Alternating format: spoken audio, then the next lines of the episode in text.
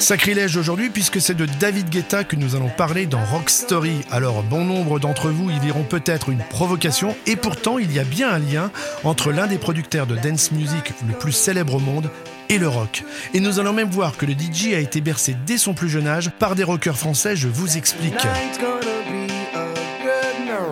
Nous sommes à la toute fin des années 70, le jeune David Guetta n'a pas encore 10 ans, son père est propriétaire d'un petit restaurant au cœur de Paris et il a décidé de louer la cave qu'il n'utilise pas.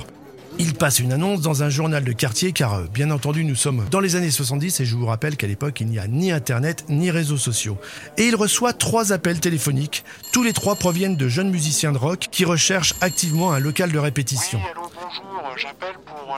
Eh ouais, pas facile quand on est un jeune groupe parisien de se réunir pour faire un peu de bruit, un peu de musique et dénicher en plus une cave au cœur de la ville.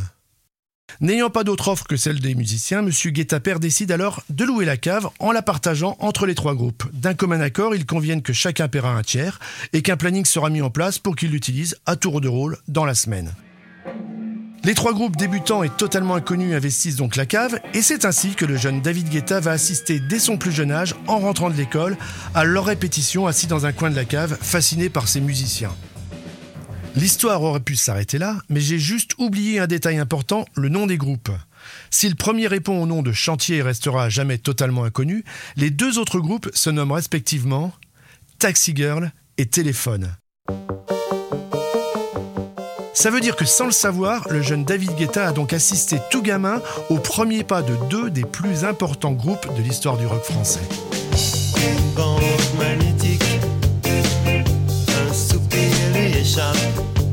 Une histoire totalement incroyable, longtemps restée secrète puisque le DJ l'a seulement dévoilé il y a très peu de temps à Nico Saliegas.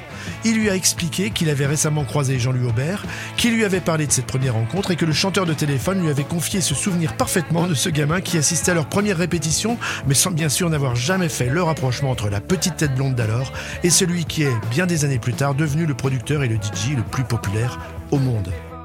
Bon, pas sûr pour autant quand on voit la carrière de David Guetta que les guitares de nos rockers français aient beaucoup, beaucoup influencé son parcours, je vous l'accorde. Rock Story, c'est fini, on se retrouve très vite avec une nouvelle anecdote incroyablement rock. Oh.